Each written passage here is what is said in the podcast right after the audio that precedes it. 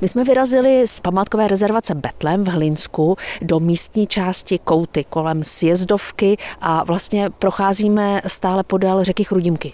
Tak nacházíme se na zelené turistické trase. Ta cesta nás dovedla až sem k první ceduli, tady v Koutech.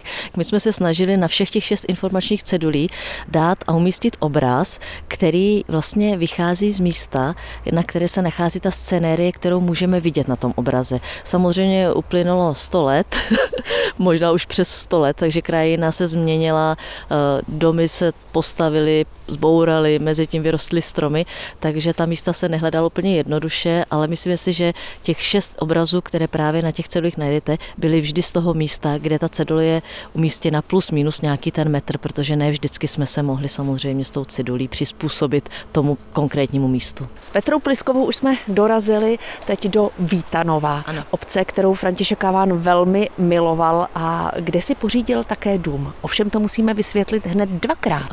Ano, on hledal domeček, kde by mohl pobývat, vydržel tady 2 roky, koupil ho někdy na začátku toho 20. století, 1905-6 v těch letech a vydržel zde jen 2 roky a rychle utekl, protože právě ta drsnost kraje ho lákala, ale zároveň vyhnala. Ale nedalo mu to, vrátil se sem ještě jednou, ten domek předtím prodal, když odcházel, takže on ho teď znovu koupil, znovu se nastěhoval, vydržel o trochu déle a pak opět odešel a vrátil se nám sem po 3, ale to ono už ne přímo do Vítanova, ale do Svobodný Hamru, kde zůstal nejdéle a to 13 let, kde koupil jiný domeček. Ale my teď stojíme u toho prvního domku. Krajinou drsné vysočinské zimy jsme došli do obce Stan, která navazuje na Vítanov a stojíme teď v krásné stodole Stanského mlýna, který František Kaván často také na svých obrazech maloval. On Stanský mlýn se původně jmenoval jinak a podle svých majitelů v té době. On sem často chodíval, protože Stanský mlýn byl takový osudový pro něho.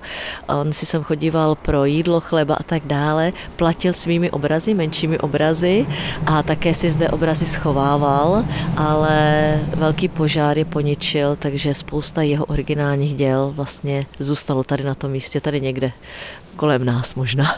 Všechno je tu krásně zasněžené, ta zima je opravdu teď drsná. A to právě František Kaván miloval. Tak, já už jsem to zmiňovala, je to neuvěřitelné, ale on maloval i při -30 stupních. Měl na to speciální zařízení, kdy dokázal rychle vlastně to plátno vyndat, něco namalovat, zase skovat. Měl na to speciální oblečení, které si přichystal, aby vydržel ty tuhé zimy. A je až neuvěřitelné, jak miloval právě tu drsnost, tu zimu. Teď sama vidíte dneska, jak to tady je a to zdaleka není to, co maloval on, protože dneska nemáme ty metrové závěje, nemáme těch -30, ale i tak ten věčný vítr a podobně, ty vichřice tady, které tady bývají často, to byly asi nějaký jeho lákadlem, jeho, nevím, něco ho tady drželo. Pocházel z Podkrkonoší, možná na to byl zvyklý, tady to našel také.